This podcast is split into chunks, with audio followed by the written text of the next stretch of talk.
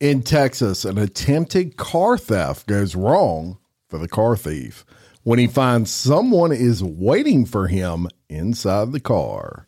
In Connecticut, a pastor is accused of selling crystal meth, and we're going to give you the details on that in these stories and so much more coming at you today, Monday, February 19th on Real Life Real Crime Daily, and I'm Jim Chapman.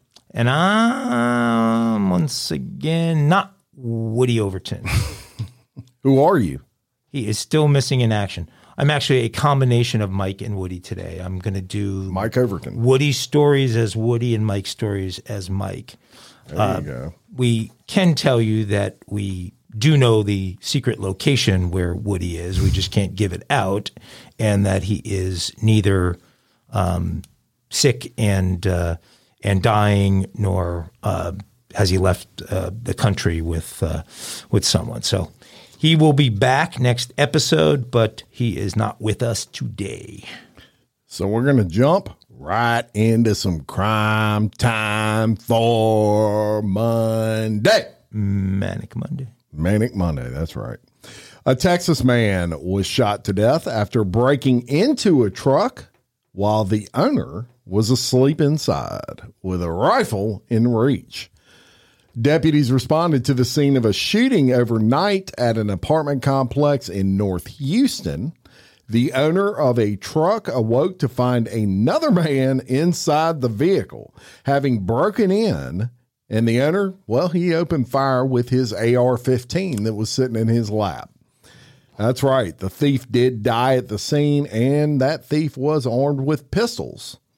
Deputies say the man only happened to be sleeping inside of his truck that night because he'd gotten in a fight with his girlfriend. They got in a little argument. She said, "You're not sleeping in the house," and that's a big argument because well, the couch, the couch yeah. is for little arguments. That's right.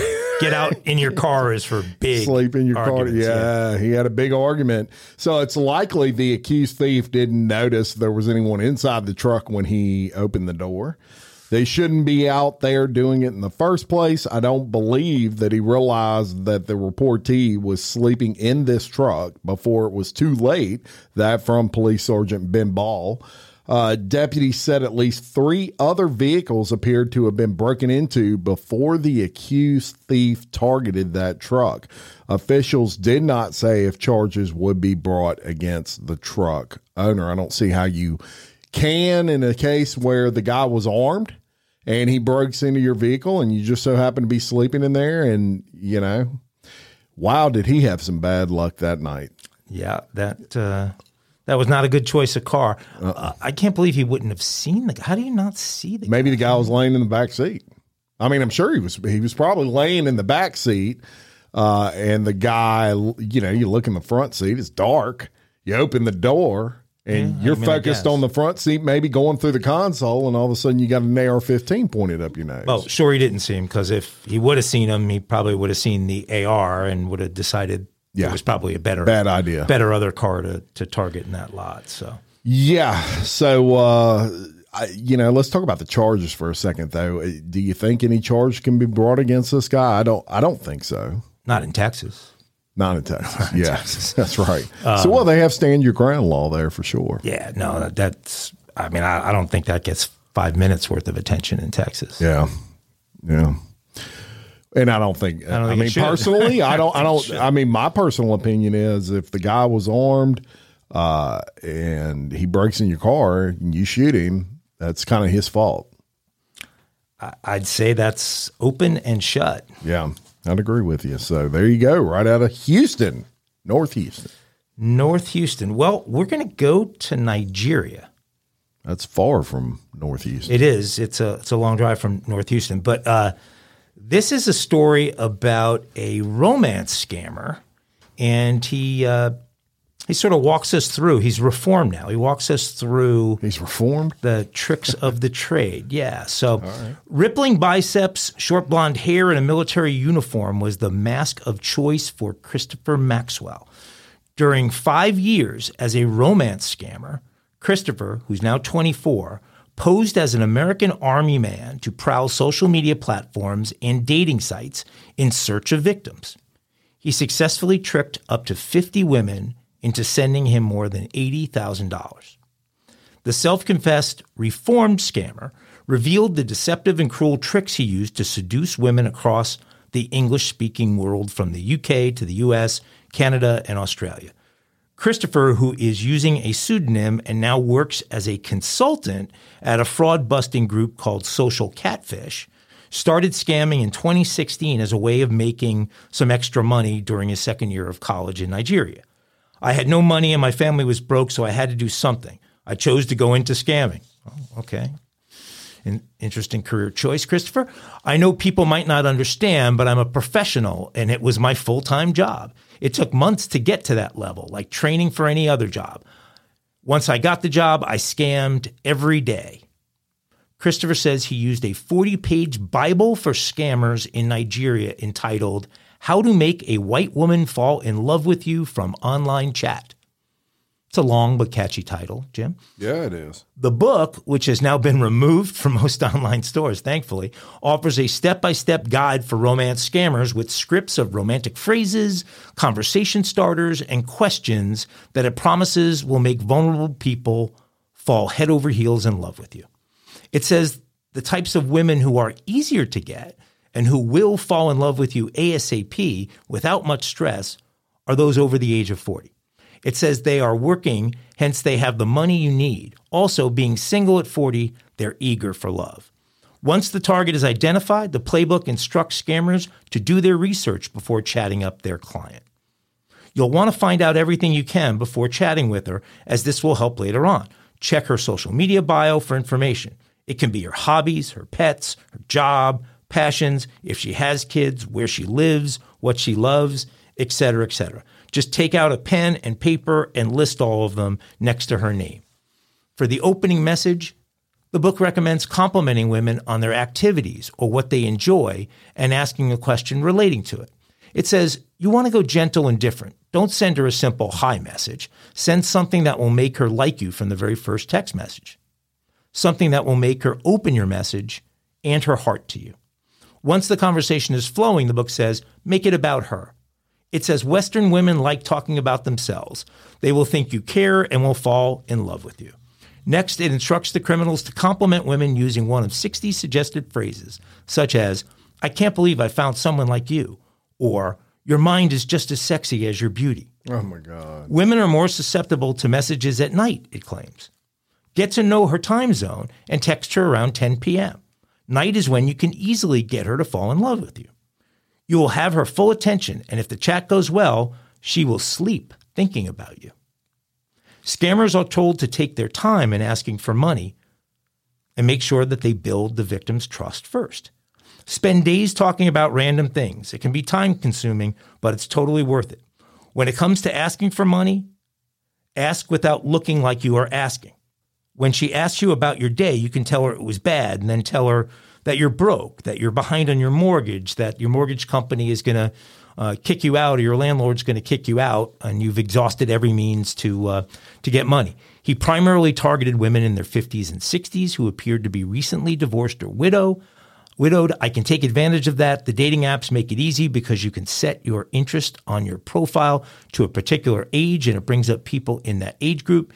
His profile showed pictures of a man he had found online who was in the army, and he told women he was an American and had been deployed to Afghanistan, sometimes to Israel or Korea. He would wait until he had gained their trust before asking for money. He says it would depend on the victim how long I waited to ask for the money. I've gotten money in three days, but sometimes it can take a month or more. His biggest windfall came from a 61 year old American woman, he says, who sent him a total of $30,000 during their uh, six month relationship. However, she used Social Catfish, which is the company this guy now works for, um, and was able to track him down after she found out it was a scam. When he was confronted by the woman whose life he had ruined, he says he felt terrible and is happy he no longer has to scam to make a living. So her catching him is what uh, scared him straight, I guess you could say. The National Crime Agency says that the majority of romance scams originate from fraudsters in West Africa. Nigeria and Ghana, in particular, are the com- countries that uh, that most of these fraudsters uh, uh, are from. Christopher reveals that the biggest tell that you're speaking to a scammer is if they won't show their face video uh, via video conference call. Avoid anyone who says they cannot meet because they are in the military or live overseas. He also says if they confess love too quickly and demand the same in return, it's surefire that it is a scam.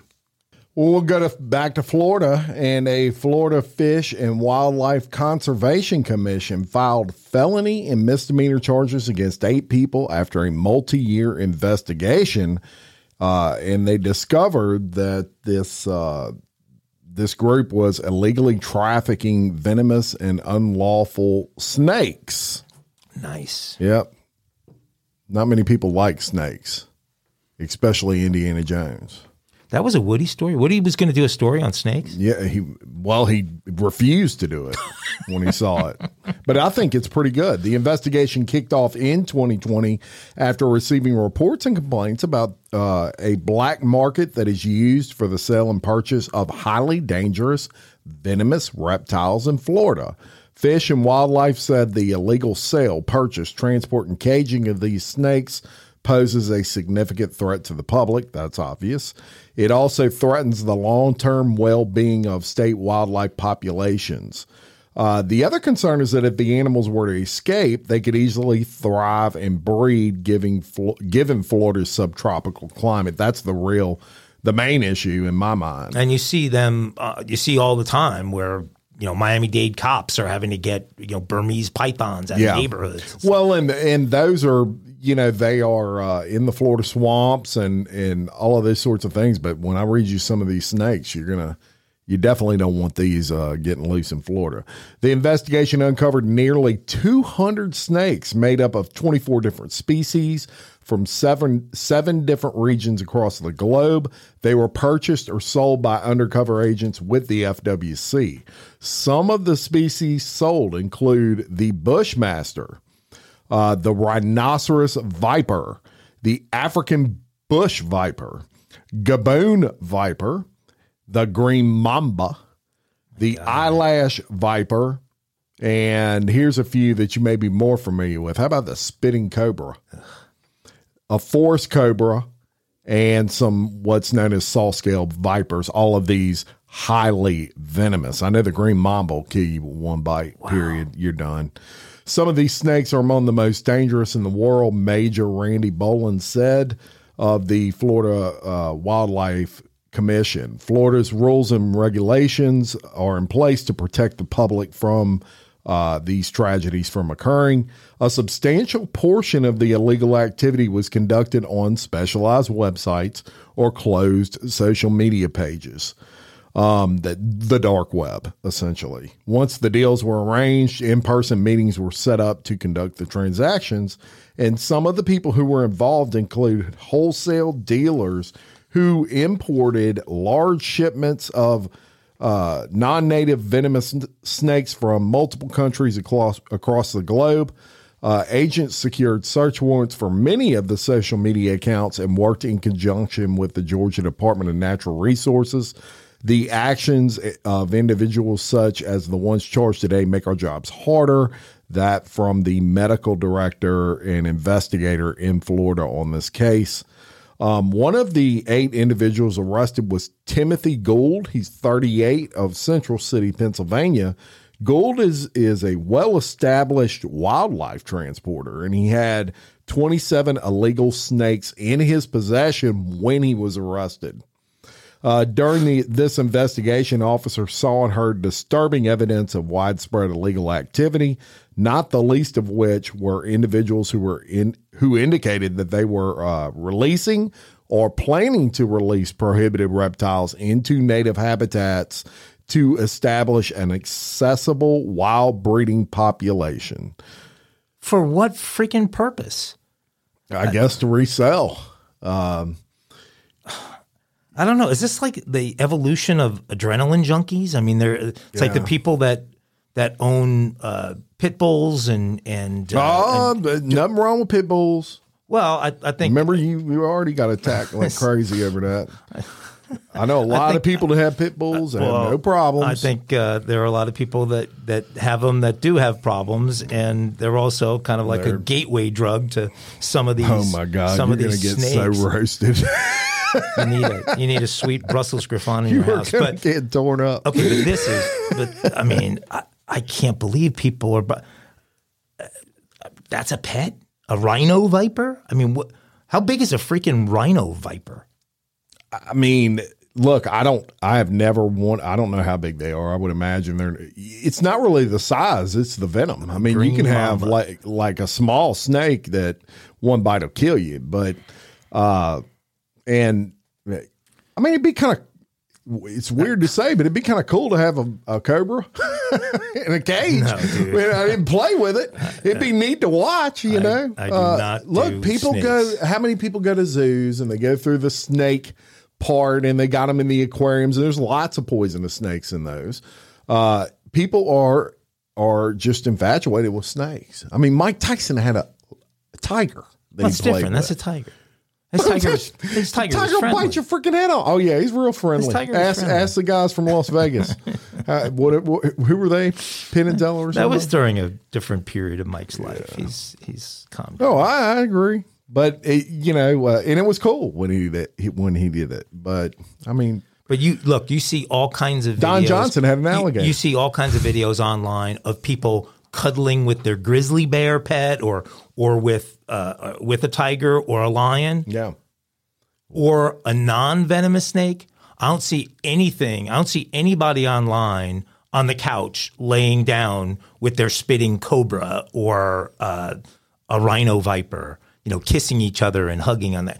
I mean, these things. Well, it would be yeah, be one that you would just want to observe. But if you, I'm not defending it. I don't think anybody should have them either. I'm just saying I could see some individual that was, you know, had a, an affluent, a lot of money just to waste or whatever, and he wanted a cobra to have in his house because it was cool when his buddies came over, and he said, "Want to check out my cobra?" I just can't believe there's a market for it, and I can't believe some of these people are trying to you know, breed these things in the wild. Yeah, that's and, uh, that's insane. That that does. I mean, I hope look because they multiply quick too. I wonder what Woody would have. Why didn't Woody want to do that story? That would have been, I think, right up Woody's alley doing that story. He probably would have talked about just great ways to just cook those things up and serve them. And, He'd say, "I don't think so." Okay. Well, you ever hear the phrase uh, equal treatment under the law? Sure, all the time. Yeah. Well, this story is about not so equal treatment under the law. It's really pretty tragic. So, this occurred up in the Oakland, California area. A millionaire who killed a California father by plowing into him with his car before fleeing the scene has avoided jail by gaming the system, according to proce- uh, prosecutors. Piedmont wealth manager Timothy Hamano, age 67, has been blasted as a quote, disgusting coward by Angie Bray, who is the widow of the guy he killed, this guy, Gregory Turnage, who was only 41. Uh, Hamano appears to have evaded justice ever since the May 2021 crash. This happened in May of 2021.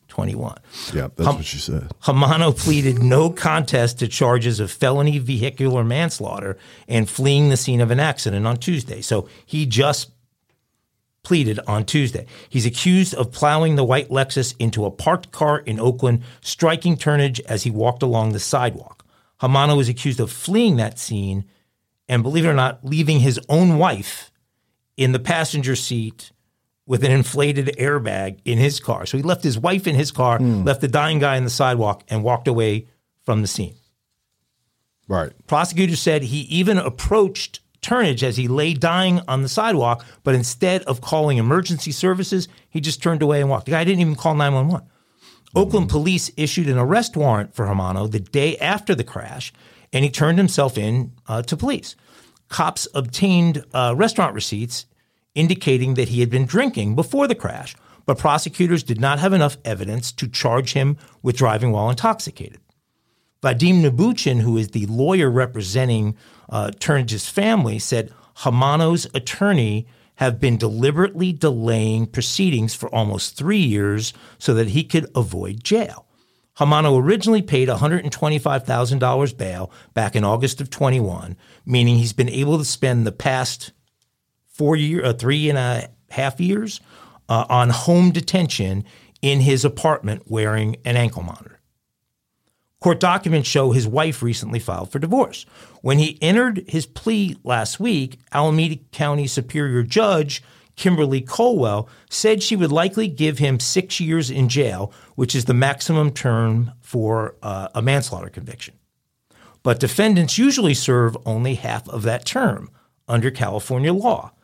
If you do that calculation, Hamano only has three months left on the manslaughter sentence. Because, well, that would assume that he got all his good time and all that sort of well, stuff. Well, they count they count the the time served with the ankle mon- uh, uh, monitor on house arrest right. as as as uh, within that uh, okay. that sentence, mm-hmm. and the norm is to cut the sentence in half. And so the judge not only said he could spend his uh, that she was going to apply that uh, that precedent, but that he could spend the remaining time, which is just a few months, uh, under house arrest rather than having to go to jail at all. So this guy will have committed manslaughter, killed this guy, walked away from the scene, left his own wife in the car, and never actually spent a day in jail.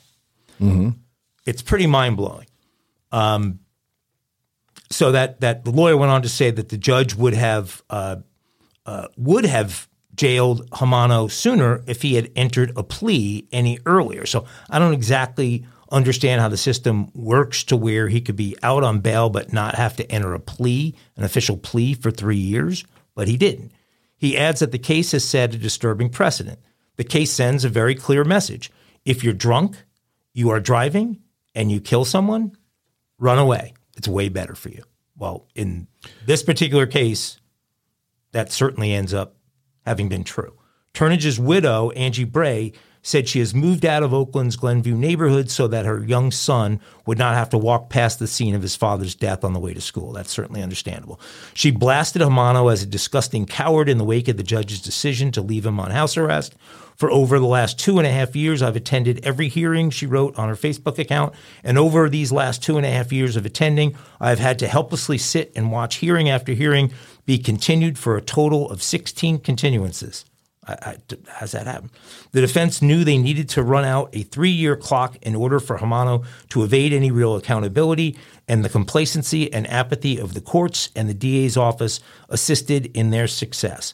The man that killed Greg, that's her husband, while he was on a, a walk on Mother's Day in 2021 is literally getting away with murder and will not spend a single day in jail. Wow. Yeah, I don't know why it would take three years to to enter a plea. Normally, you enter a plea right at the beginning. I mean, 16? when you're charged, you enter you enter a plea, and then you go. I could see going through years of back and forth, uh, and then agreeing to a manslaughter charge. Uh, you know, when you were charged with a, a higher crime and you do a plea bargain. But, 16 continuances. So uh, look, I hate to say it. That's crazy. This guy was a wealthy money manager. Mm-hmm. You know, uh, money, power, uh, you know, gives you the ability to influence some of these things. I mean, this is just so blatantly unfair. I mean, the justice is not how that judge is not able to if the if the maximum sentence is six years, why do they automatically cut it in half? Uh, especially knowing what's I know, but but I, I don't know. It just seems so unbelievably unfair that this woman gets no justice for what this guy did to her husband. But yeah, anyway. Well, we're going to go to Tennessee, and a Tennessee woman has been found guilty of killing a friend who had been given custody of her two children.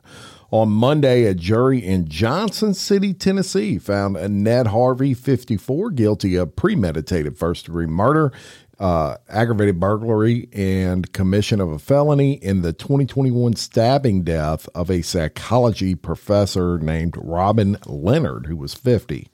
The jury j- deliberated for only three hours. Uh, Harvey stabbed Leonard at her home multiple times on January 18th of 2021. Leonard was taken to a local hospital and died of her injuries 11 days later. Harvey fled the scene but was arrested later that day. Harvey is scheduled to be sentenced on May 1st and faces life in prison. She was also fined $125,000. Uh, her attorney argued that she had been suffering from a mental health crisis when she attacked Leonard, but was unable to get help from anyone. Annette Harvey did not have the sound of mind to think her way into the commission of a crime. Defense attorney Don Spurl told the jury, yeah, bullshit. Uh, before the stabbing, Leonard had been given uh, temporary custody of Harvey's children when Harvey was sent for a mental evaluation. After Harvey got out of the hospital, she kidnapped her children from Leonard and tried to take them to the home of her former pastor, who turned her away. Police were called and the children were returned to Leonard, who moved the children to another location uh, for safety. And then on the morning of January 18th, 2021, Harvey showed up at Leonard's house with a knife and a struggle ensued, and Leonard was stabbed. When Harvey left the home, Leonard called 911 and told the dispatcher that Harvey had attacked her. Um, Leonard's family was grateful for the verdict and they thanked the DA office for really hard work on behalf of her sister so that she could have justice.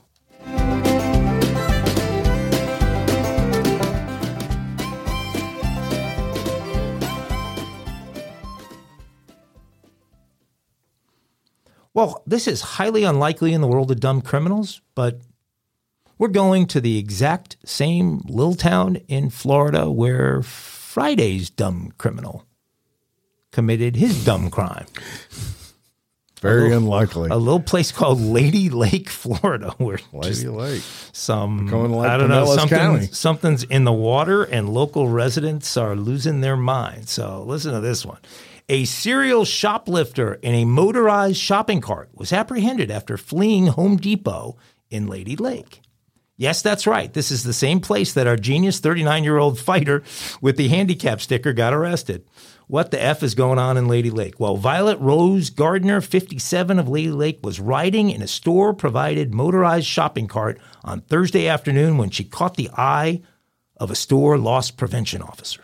Mm. Moments later, Gardner was seen allegedly placing a Bluetooth speaker in her purse and then adding an electrical socket to her bounty. Mm. Strange items. Gardner, still traveling in the motorized shopping cart, then made her move to escape. She made the move we've all been tempted to make at some point. She motored into the sparsely populated area of all Home Depots, the garden shop. And once there, she scanned her path and put the cart's pedal to the metal, charting a beeline to the parking lot. But this particular Home Depot loss prevention officer didn't just fall off a turnip truck. He had remained at a distance, watching Gardner's every move until it became his time to pounce. He intercepted her cart just as it crossed over into the lot. The loss prevention officer then asked Gardner to return inside with him. Gardner handed over the stolen merchandise, but then in a surprise move, she jumped off the mobility scooter and sprinted further into the lot towards a vehicle that lay in waiting. The vehicle appeared to be her getaway car and had a female driver at the wheel at the ready. But in pursuit of her was Lady Lake, Florida's version of Denzel Washington in The Equalizer, oh, a loss prevention officer like few before him. The officer was simply too fast for Gardner, and as he gained on her rapidly, she realized her effort was futile, and she yelled to her getaway car driver, "Get away!" I guess that's what that's why they call them. Yeah, getaway, getaway drivers. drivers. And and so she yelled, "Get away!" and Tires screeched as the 2006 Malibu with Gardner's friend behind the wheel began to drive away. However, she was stopped minutes later by police just down the road. The driver said that Gardner had just asked her for a ride to Home Depot and that she had no idea her friend was going to try and rob the place. Gardner had six previous theft convictions. Due to her previous criminal history, she was arrested on a felony charge of theft and a misdemeanor charge of resisting a merchant. Hmm. I guess that's uh, that's a new one, and that's one down yeah, there. She was merchant. booked at the Lake County Jail and released after posting thirty five hundred dollars bond. Apparently, the cops bought the escape driver's story as she got off without being charged. All this for a Bluetooth speaker and an electrical socket. And a Some feature banjos. on dumb criminals. Lady smart. Lake, Florida. I think we need a real life, real crime daily like Pinellas County. field trip to Lady Lake to find out Lady what the hell is going on down there. Sounds cozy over there, Lady Lake. They stole what? Uh, we haven't had one of those in a while. We had a little they stole what action going on lately, but we have one today. And uh, we're going to go way back 200 years, as a matter of fact, as a painting of George Washington that dates back to the 1800s was stolen from an Englewood, Colorado storage unit last month. Uh, police believe, police announced that theft on Tuesday and believed the painting was stolen in the middle of the night on January 10th. But the theft wasn't discovered right away. Of course, it's in a storage unit, right? How often do you go to your storage unit? So it's not often that we have historical artifacts or historical art pieces stolen from this city uh, Englewood police said, but the portrait had been owned by the family for 50 years and was created in the early 1800s. It's approximately 24 inches by 30 inches and it's in a gold frame. And police stated that the value is undisclosed and hard to estimate due, due to its historical significance. It's a fairly heirloom, family heirloom and they just want it back. The Oh, wait, so these people are part of the Washington. They're related to Washington. must be. I I mean, it's a family heirloom. Well, or it could be one of their the family artist, could the- received it. Could be the artist. It could be uh, someone in their family received it. Maybe they were friends with George Washington, received the painting, and then just it stayed in the family. You know. Okay, right, right, right. The FBI is partnering with local law enforcement to track down the painting and asking for the public's help in finding that sto- stolen portrait of George Washington. Now, um, I can tell you that value is pretty high. Um, you're hundreds of thousands of dollars, uh, many, uh, maybe even a million dollars for that painting. That's an original. Why would it be in a storage facility? I don't know. That's that is the number one question. Um, well, And how is you it know, it might be it might be safer in in a storage facility than in a house. Really, I mean, they've got those storage facilities, those uh, LifeLock storage facilities or whatever that are ten feet, you know, there's high, tallest skyscrapers. They're pretty safe up in there, man. That's like a vault. But I, if I had that sort of art, would keep that proudly displayed somewhere. Well, and My doesn't house it or in my sound, office. Okay, so it's such a rare item. Certainly not an item somebody who's just robbing shit out of a storage facility would expect to find. It sounds like there's some kind of inside jobby here because that be. was stolen from uh, a storage facility. Somebody had to know it was there. Yeah. Well, maybe, or they just broke in. Could be somebody in George's family who's pissed. Could be one of them people from Storage Wars. It could be them. I don't know. That's a great show. Storage Wars. Shout out. It is. Or they fight over the value of it. Yeah. Yeah. That one would have probably been worth a lot. I don't know. There's more to that. Uh, That's legit. have to follow money. that one closely. That's a good one. Well, there you go. They George stole Washington What? portrait. George Washington.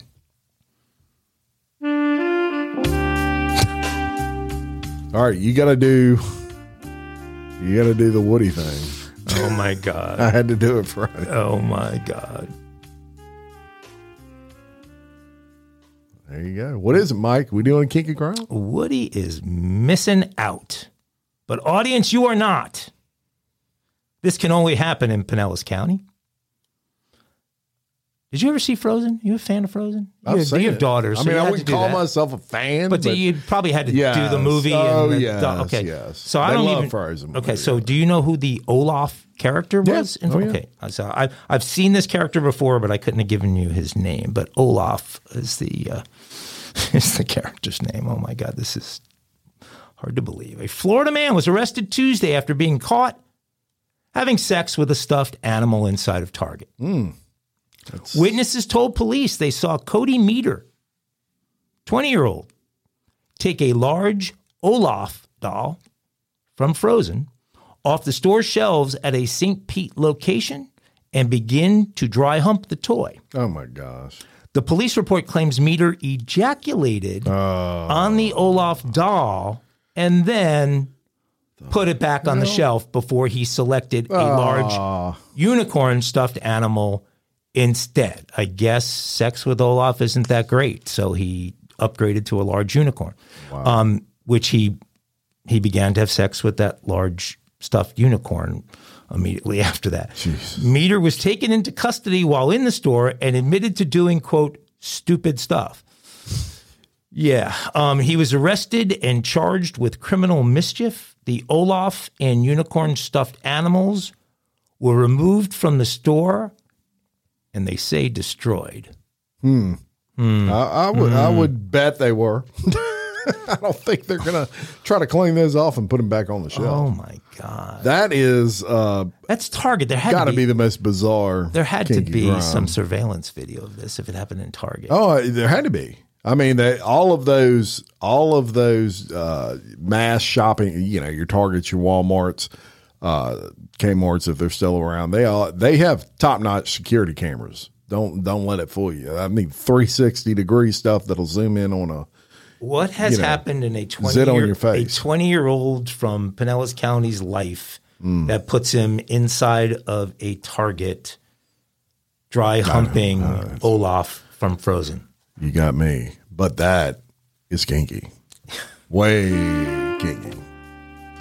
So there it is. That is your kinky crime My God, for Monday. so bad. Olaf, Poor, poor Olaf. Mike, any final thoughts?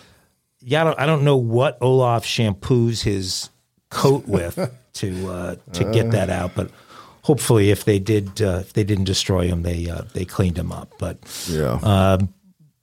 happy to get our captain back for the next episode. Are you and sure about that? well, eh, odds are good. Odds are good. Those are good.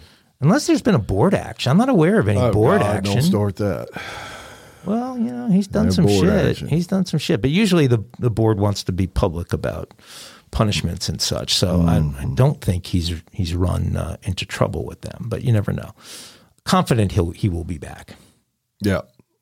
All right. We'll let you know on social. We'll let you know. And until next time, I'm Jim Chapman Oh, I'm going to do peace again with you, and I'm Mike Agavino. for Real Life, Real Crime Daily. Peace. Eglets.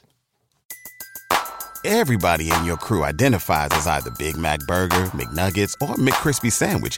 But you're the filet fish Sandwich all day.